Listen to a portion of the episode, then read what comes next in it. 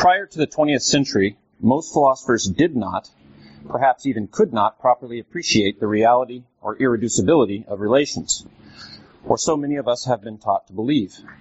Indeed, according to a familiar story, full-fledged realism or anti-reductionism about relations didn't appear until the late 19th century when it burst onto the philosophical scene almost wholly unprepared for. As David Armstrong writes, uh, and here I refer you to the first passage under A on the handout, philosophy has been a long time coming to grips with the category of relations. It until the late 19th, late 19th and 20th century with C.S. Peirce, William James, and Bertrand Russell that relations begin, no more than begin, to come into focus. Echoing these sentiments with a bit more caution, John Heil writes in his recent entry on relations in the Routledge Companion to Metaphysics Indeed, the history of philosophical discussion of relations divides conveniently into the period before and the period after the late 19th century. With important exceptions, relations were regarded with suspicion until philosophers working in logic and foundations of mathematics advanced reasons to doubt that we could provide anything like an adequate description of the world without employing a relational vocabulary. But what explains the late development of our contemporary perspective on relations? According to the familiar story, the influence of Aristotle is largely to blame here.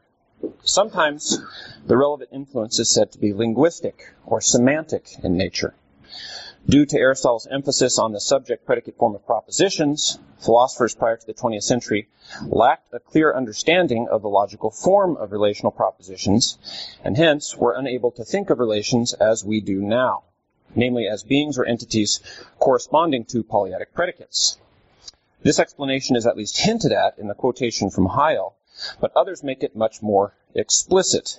And here I'm reading from the first passage under explanations. Obviously, says, says Francis Cornford, the author of the categories did not conceive of relations as subsisting between two things, as they are now symbolized by R standing between A and B in ARB. But sometimes the relevant influence is said to be more metaphysical in nature. Due to Aristotle's emphasis on substances and accidents in ontology, philosophers prior to the 20th century tended to think of the world in terms of individuals and their monadic properties. And this explains why they did not, perhaps could not, understand relations as polyadic properties. Thus, as Kenneth Olson writes, explicitly extending the point to Aristotle's medieval followers, when Aristotle and the scholastics talk, they mean relational properties. The things related are divided into subject and term, and the relation is held to inhere in the subject as opposed to holding between subject and term, as Russell has taught us to view it. Of course, these linguistic and metaphysical explanations are not incompatible. On the contrary, Russell himself, to whom the familiar story owes its popularity, if not its origin, explicitly connects them. Traditional that is Aristotelian logic, he says, since it holds that all propositions have the subject predicate form, is unable to admit the reality of relations. All relations it maintains must be reduced to the properties of the apparently related terms. In this paper, I aim to show that the familiar story about the development of relations is mistaken in almost every particular. My focus will be on those pre-20th century philosophers I know best, namely medieval philosophers living in the Latin West from roughly 400 to 1400 AD. Although these philosophers were deeply influenced by Aristotle's logic and ontology, I shall argue that, at least in their case, we can be confident that each of the following claims is true. And here I'm reading from B on the handout. First, uh, medieval Aristotelians have a clear understanding of polyadic predicates and standardly identify or pick out relations as what corresponds to these predicates. Second, they have a clear understanding of polyadic properties, and some explicitly identify relations with such properties. And finally, most medieval Aristotelians accept realism about relations, and many embrace a form of anti-reductionism as well. If I'm right about these claims, the familiar story is obviously in need of serious revision. I can't here undertake to provide the necessary revision in all its details, but I will gesture toward the end of the paper at the form I think it should take. My main goal, however, is to establish that Aristotle's influence, far from being an unfortunate impediment to the proper understanding of the nature and existence of relations, actually introduced a level of subtlety or sophistication that's sometimes missing from contemporary discussions. So section one is relations and polyadic predicates. During the Middle Ages, all theorizing about relations begins with Aristotle's short treatise, The Categories. Part of the reason is historical. Due to circumstances surrounding the collapse of the, Roman Empire, this turns out to be one of the few texts of ancient Greek philosophy available to philosophers in the Latin West prior to the 1100s and the only one to contain a systematic philosophical treatment of relations. But part of the reason is also philosophical. Medievals find Aristotle's treatment of relations in the categories theoretically attractive, and hence are persuaded to adopt a similar framework in their own thinking about the nature and existence of relations. Aristotle's treatment of relations in the categories has two main components. First, he identifies relations, or relatives as he prefers to call them, as one of the ten categories of being. Or more precisely, he identifies them as one of the nine distinct categories of accident. And I've put a relevant passage from categories four on the handout under C. So that's the first component. The second component is he singles out relations for detailed independent consideration, attempting to identify criteria by which they can be distinguished from the members of the other categories. Um, in the next section of the paper, I'm going to explore what the medievals take to be the implications of Aristotle's identification of relations with accidents. So that first component. Here, however, I want to focus on their understanding of the criteria by which he thinks relations can be picked out. Aristotle's discussion of these criteria occur in Categories chapter 7, and the discussion itself is organized around two definitions. The first definition, which the medievals associate with Plato, characterizes relations in terms of how they're spoken of. And this is the first item under D on the handout. And I notice there's a typo. Uh, we call the following sorts of things relatives all those things said to be just what they are of or than something, or toward something in some other way, any way whatsoever. Thus, what is larger is said to be what it is than another. It's said to be larger than something. And a double is said to be just what it is of another. It's said to be double of something. And similarly with all other cases. As the medievals interpret this definition, it picks out relations in terms of the predicates by means of which they're signified. Medievals refer to these predicates as relative terms and understand them, roughly speaking, as terms whose true predication requires a comparison to something other than the subject of which they're predicated. As they see it, therefore, larger counts as a relative term because when we predicate it of something, and hence assert of something that it's larger, we necessarily do so in comparison to something else. We don't assert merely that Simmias is larger, we assert that he's larger than Socrates, or Theaetetus, or the average man. Similar remarks apply to double, as well as to all other relative terms. And so generalizing, the point here just seems to be this. A term f is relative, just in case a predication of the form fx is more perspicuously represented as of the form xry. If a term is not relative, then the medievals say that it's absolute. The first or Platonic definition, therefore, characterizes relations as the items signified by relative terms. And as I hope is obvious, relative terms are just what we would nowadays call polyadic or many place predicates. The medievals think of the first or Platonic definition as providing a useful guide to the members of the category of relations. Uh, indeed, they think of it as providing a necessary condition for their identification. Even so, they think this definition is by itself insufficient to distinguish relations from other types of beings, and hence they ultimately reject it as too broad. In this respect, they take themselves to be following Aristotle himself, whom they think of as rejecting the first definition on the grounds that it includes certain substances, namely heads and hands. And here I'm reading from the so-called second definition. Uh, Aristotle says, if the first definition of relatives was adequately assigned, it's exceedingly difficult or impossible to reach the conclusion that no substance is a relative. But if, on the other hand, it was not adequately assigned, and relatives are rather defined as those things for which this is their very being, to be toward another in a certain way, then perhaps something may be said about the problem of heads and hands. On the standard medieval interpretation of this passage, Aristotle is here noting that relations can't be identified on the basis of purely linguistic or semantic criteria. For although all relations are signified by relative terms, not all relative terms signify relations. Thus, head and hand are relative terms, as is clear from the fact that predications of the form x is a head and x is a hand are more perspicuously represented as of the form x is a head of y and x is a hand of y. Even so, the medievals agree with Aristotle that these terms signify parts of substances rather than relations. On the basis of these and other such examples, therefore, they conclude that relations must be identified not merely with the being signified by relative terms, but rather with a proper subset of them. Of course, this still leaves us with the question of how genuine relations are to be identified, distinguished from the mere significata of relative terms. Here, medieval philosophers think that the second definition, which they take to be Aristotle's own, can be of some help.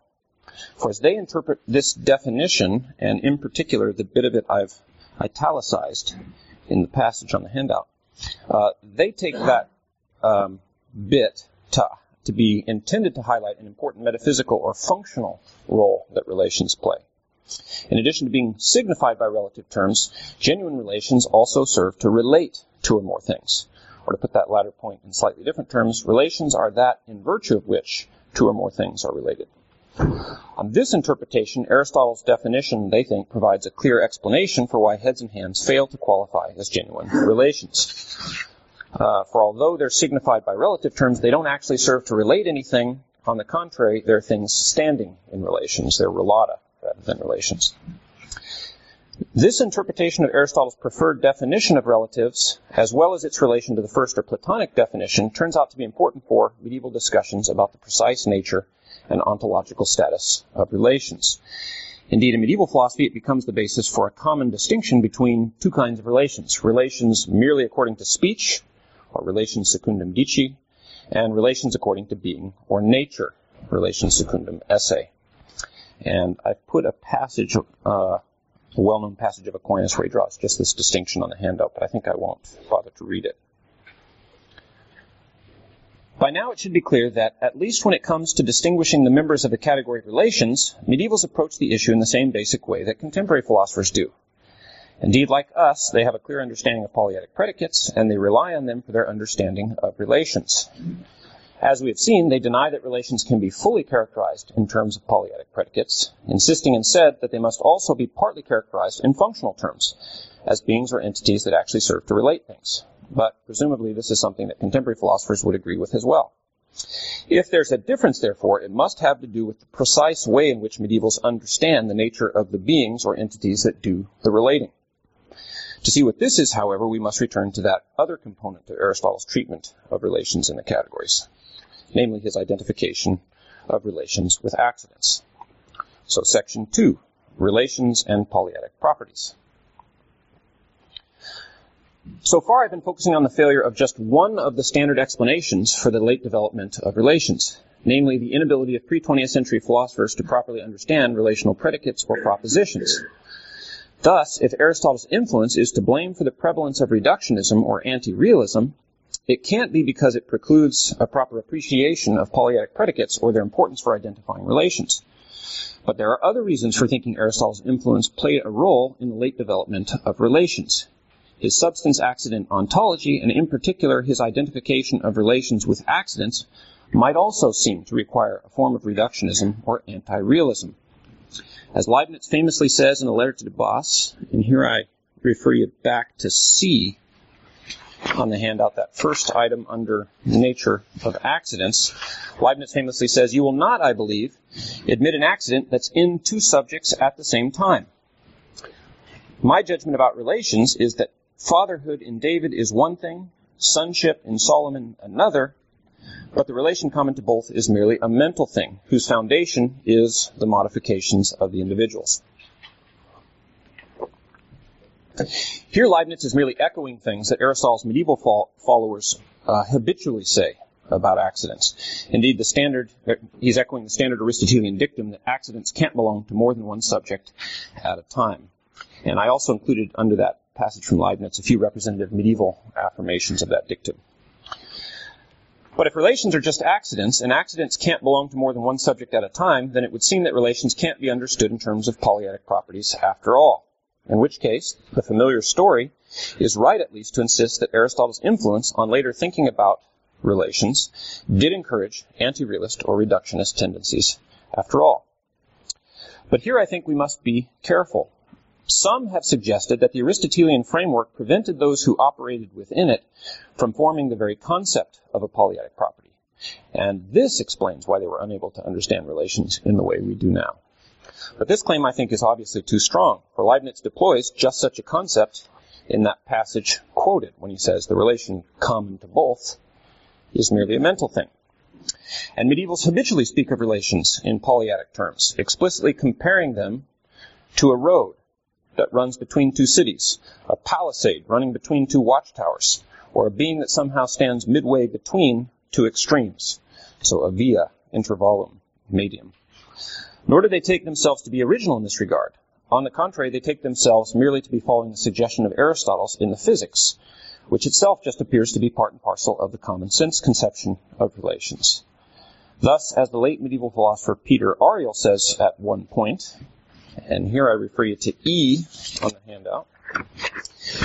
In the third book of his commentary on the physics, comment 20, the commentator, that's Averroes, says that a relation is a disposition existing between two things, inter duos. But even apart from him, it's clear that fatherhood is conceived as if it were a kind of being standing midway between a father and a son.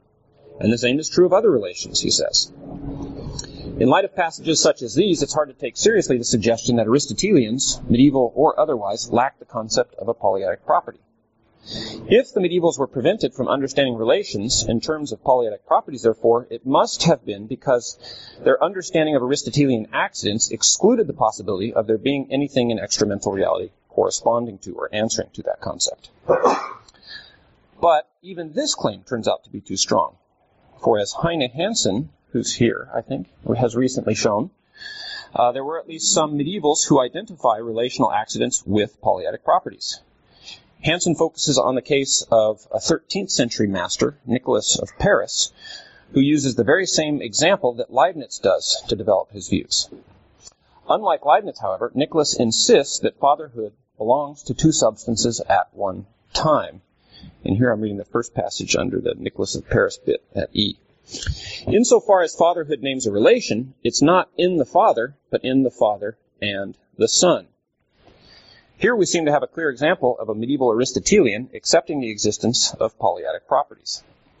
Indeed, it's precisely because Nicholas accepts the existence of such properties that he also denies Leibniz's view that the term father, the terms fatherhood and sonship name distinct properties of the related terms. Uh, Nicholas insists instead that they are different names for the same relation. And here's the next passage. Fatherhood and sonship is one specific type of relation, but it's called by different names according to the different ways of comparing its relata. For in comparing the father to the son, we call it fatherhood, but in comparing the son to the father, we call it sonship. What's especially interesting and surprising about Nicholas's views, however, uh, and this is something that Hansen himself emphasizes. What's interesting and surprising is that despite his identification of relations with polyadic properties or accidents, Nicholas nonetheless, nonetheless wants to uphold the traditional Aristotelian dictum that accidents don't belong to more than one subject at a time. Thus, in the case of fatherhood and sonship, he insists that the two substances in which this relation inheres count as a single subject. So he says, fatherhood and sonship is in the father and the son as in one subject, and not in each of them taken separately. Uh, then he has this analogy, just as the number four is in four men, as in one subject.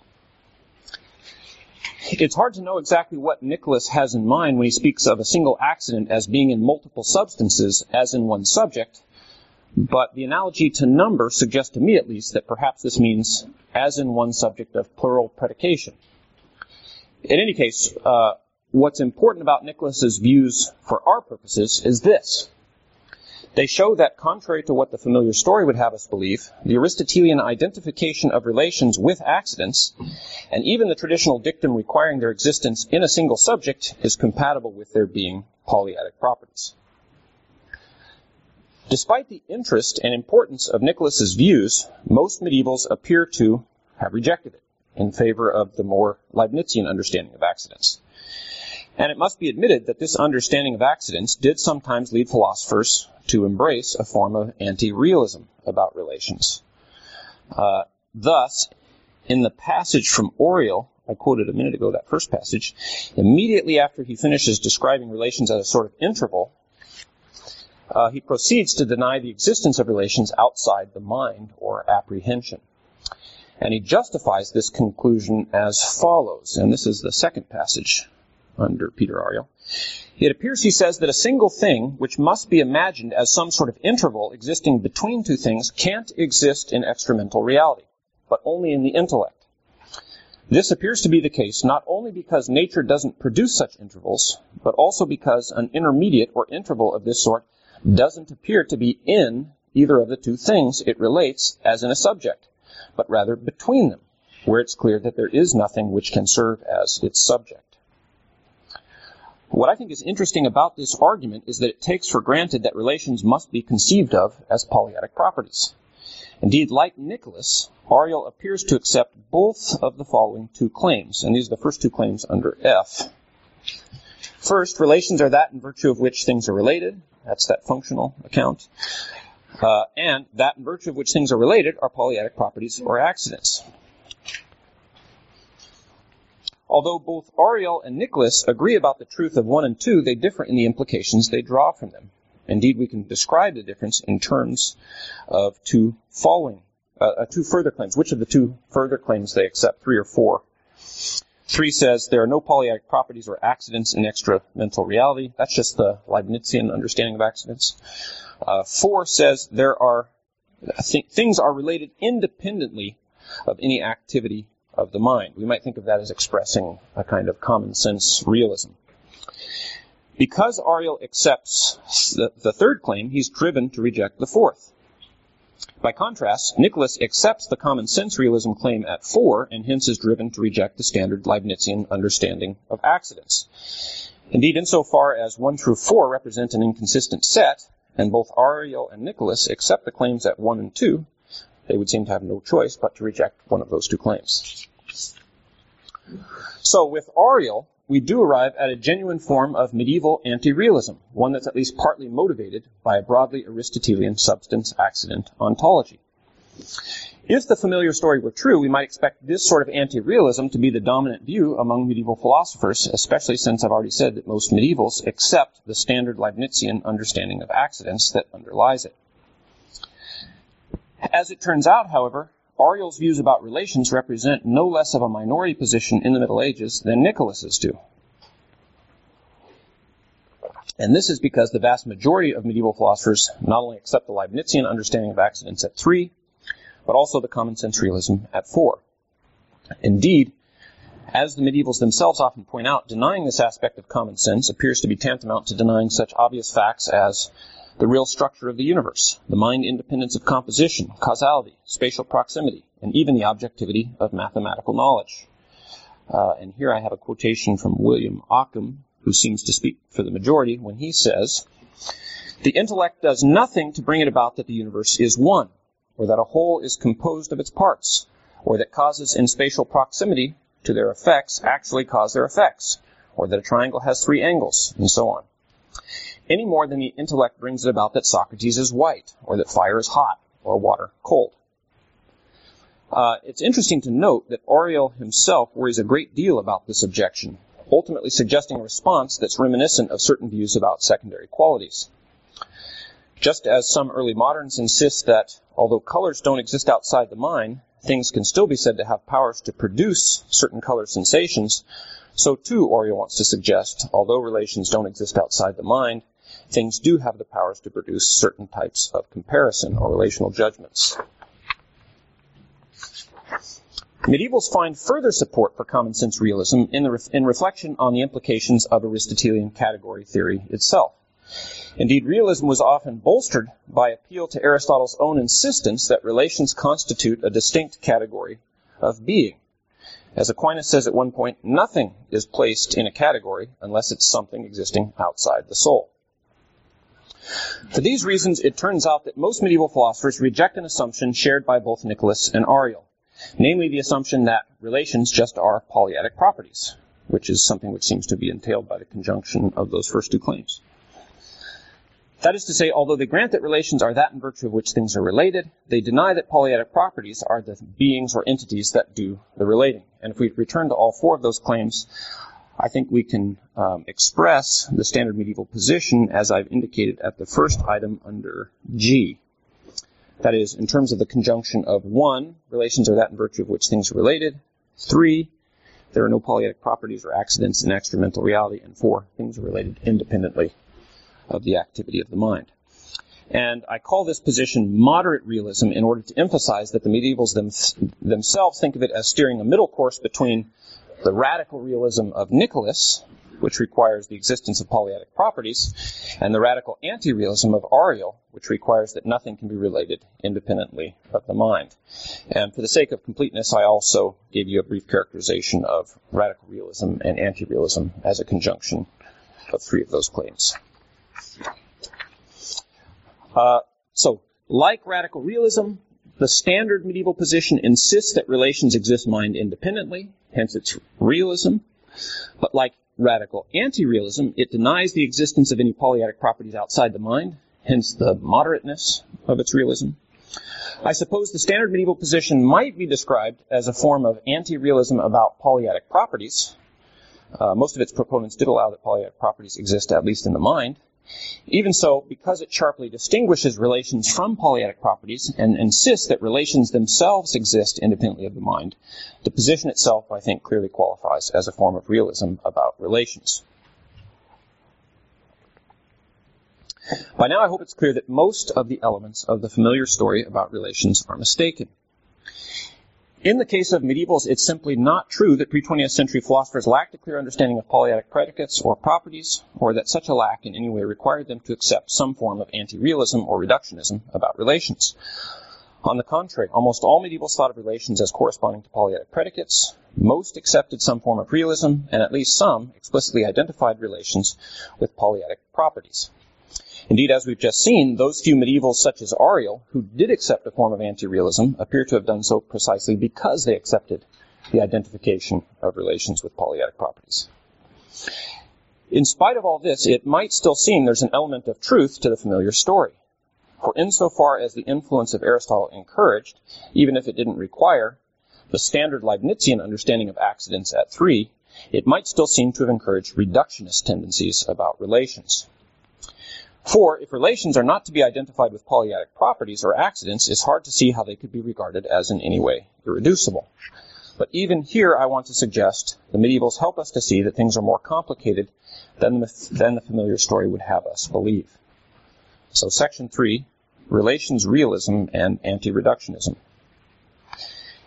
It's important to see that there were two different types of moderate realism developed during the Middle Ages.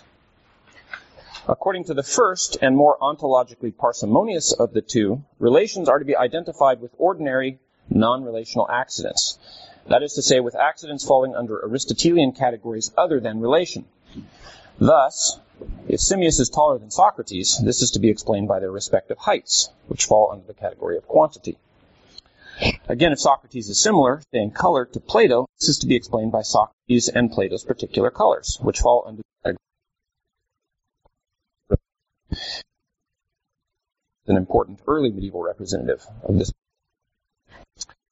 According to the second parsimonious type of moderate realism, relations are to be identified not with ordinary non-relational accidents, but rather with accidents of a generous type.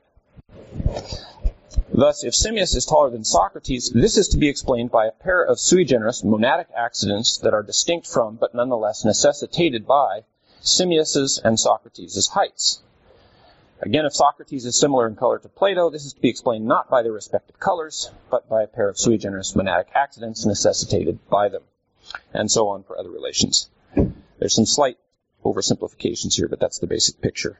And John Duns Scotus is uh, a representative, late medieval representative of this second sort of position. In the medieval discussion of relations, it's the difference between these two uh, positions, these two specific types of moderate realism, that constitutes the greatest divide among philosophers. Both parties generally agree that whenever two or more things are related, there must be some non-relational properties or accidents that necessitate the holding of the relation. Um, these things come to be called by medievals the grounds or foundations of relations. What they disagree about is whether relations, that is, the beings or entities that do the relating, are to be identified with such foundations. Proponents of the first type of moderate realism say yes, and thereby reduce relations to ordinary monadic properties, whereas proponents of the second type say no, insisting that relations instead constitute a distinct or irreducible type of monadic property. Now, um, we might expect anyone inclined both to realism and the rejection of polyadic properties to embrace the reductive type of moderate realism. For as already noted, it's clearly the simplest or most ontologically parsimonious of the two. What's more, failure to reduce relations to ordinary non-relational accidents threatens to make them mysterious.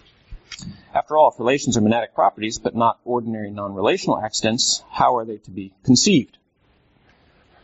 Interestingly, it's precisely at this point that Aristotle's influence becomes relevant. Uh, like Aristotle, uh, and this kind of reminds me of some of the things Peter Simon was saying about certain of his moods. Like Aristotle, many medievals see a close connection between predication and ontology.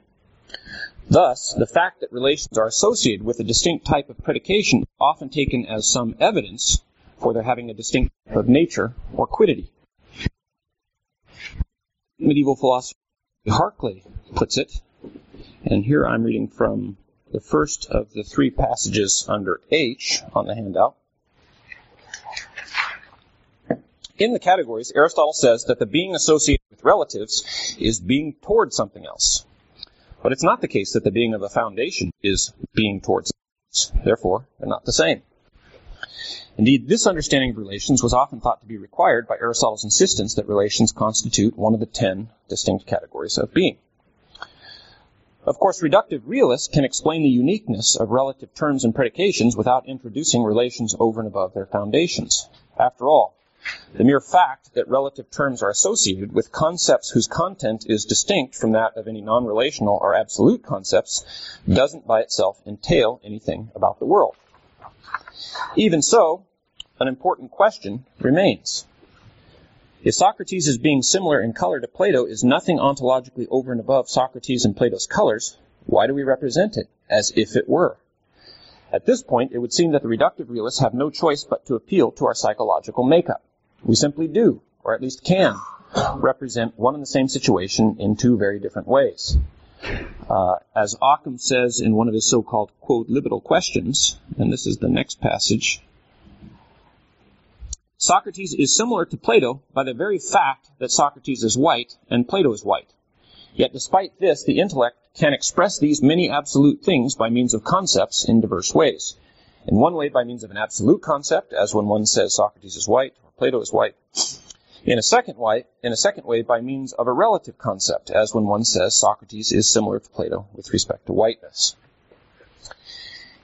Even if one does not find this sort of appeal to psychology implausible, the non-reductivists would seem to have a more satisfying reply.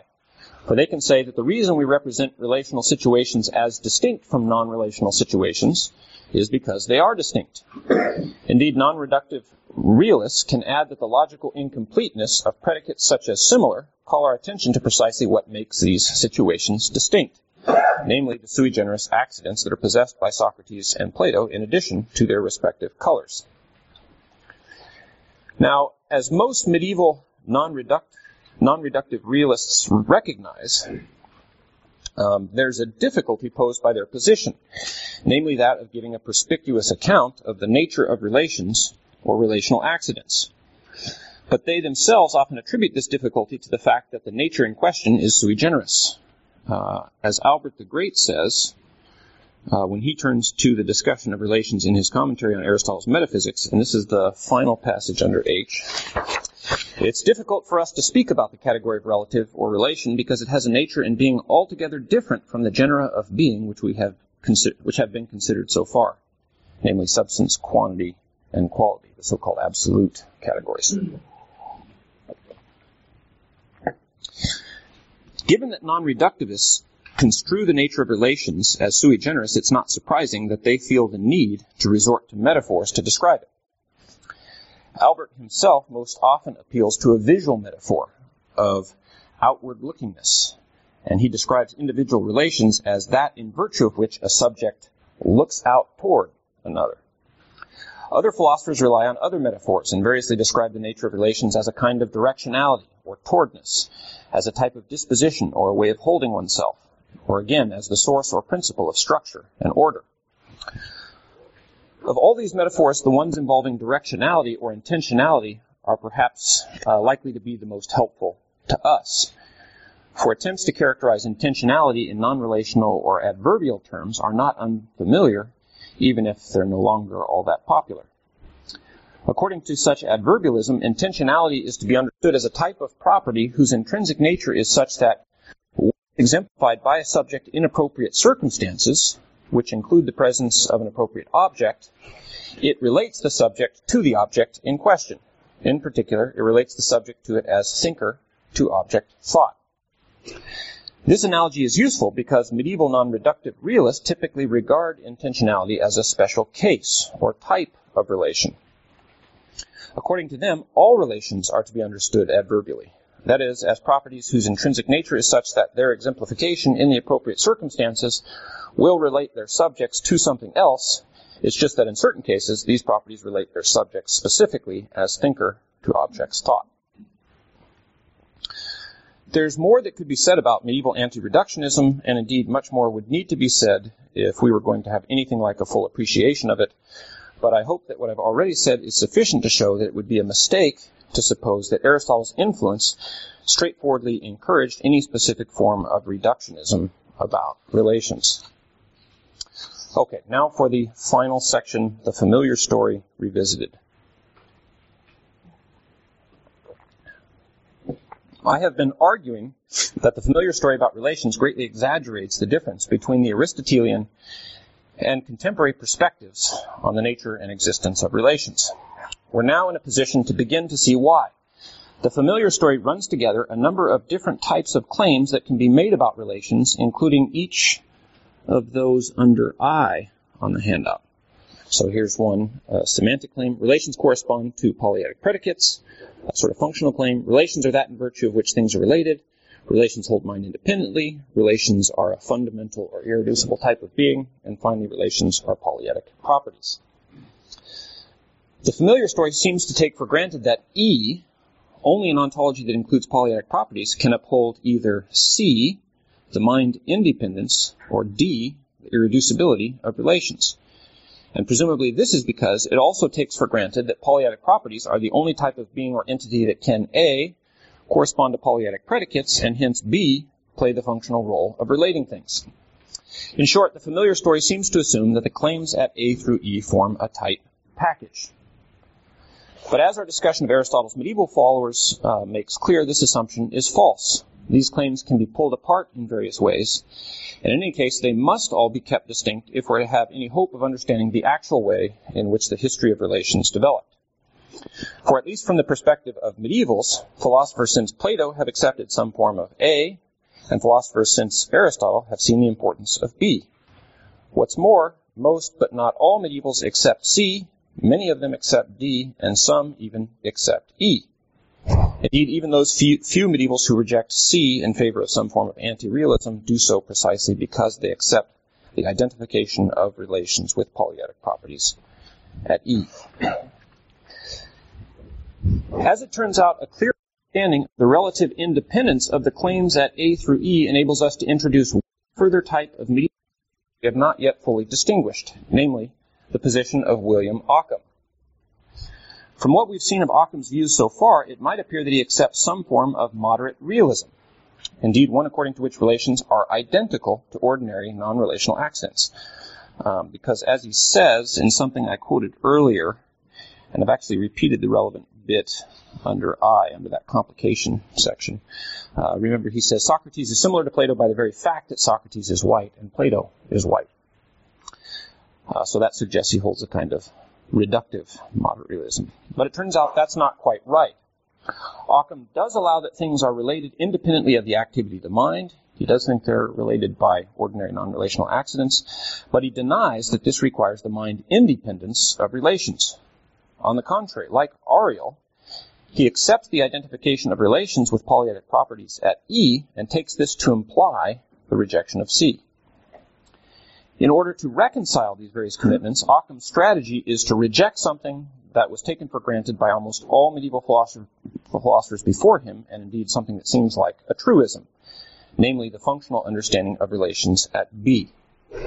According to Occam, relations are not that in virtue of which things are related. On the contrary, things are related by their extramental foundations. That is, by their ordinary non-relational accents. By contrast, relations are beings existing only in the mind. We might put Occam's views like this. Even though a statement like similarity exists can't be true independently of the mind, a statement like Socrates is similar to Plato can be. And actually, this way of putting things, this formulation helps to explain why Occam often expresses his view uh, using what seem like otherwise unintelligible formulae as this white thing really is similar to that one, even though similarity is not really in this one. It also enables us to understand how his position puts a new spin on the standard debate about whether relations are identical to their foundations. Occam thinks the answer to this question is no. Nothing in the mind could be identical to extra, anything in extramental reality. But unlike others who give this answer, Occam doesn't thereby commit himself to the view that relations constitute a distinct or type of being, and hence he can consistently reject the claim at D about their fundamentality. Insofar as Occam's position upholds the common sense view that things can be related mind independently, we might think of it as a type of moderate anti-realism, at least in comparison with the more radical realism of Auriol. In the end, therefore, we can distinguish, I think, four main types of medieval positions on relations depending on where they stand with respect to the claims at A through E. There are two types of realism, radical and moderate, and two types of anti-realism, and I've set those uh, at that table item on the handout. It's probably obvious, but I use the plus sign to indicate acceptance of one of those claims, a minus sign to indicate rejection of one, uh, and in the special case of moderate realism, I've used a combination of both signs to indicate its compatibility with the acceptance or rejection of D, since that's what gives rise to the reductive and anti-reductive or non-reductive forms of it. To tell a complete story about relations prior to the 20th century, one would have to say something about the main lines of influence on the acceptance or rejection of the claims constitutive of these four positions. And we've already seen some of them perhaps with the exception of claim C, which seems to be a part of common sense, Aristotle's discussion of relatives is at least partly responsible for introducing all the other claims into the discussion. Indeed, his preferred definition of relatives and its intuitiveness on the standard medieval interpretation ensured that almost everyone accepted A and B.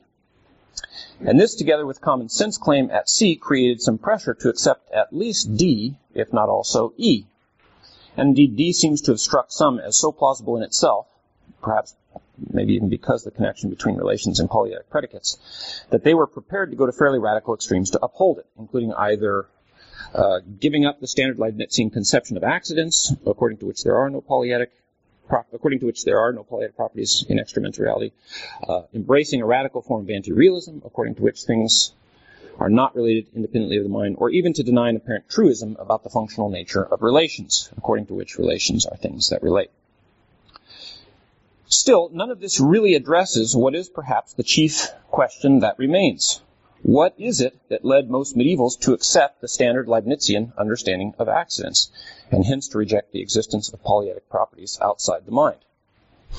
Suppose the familiar story is wrong to trace it to some sort of confusion, or even to suggest that it's somehow entailed by the traditional conception of Aristotelian accidents.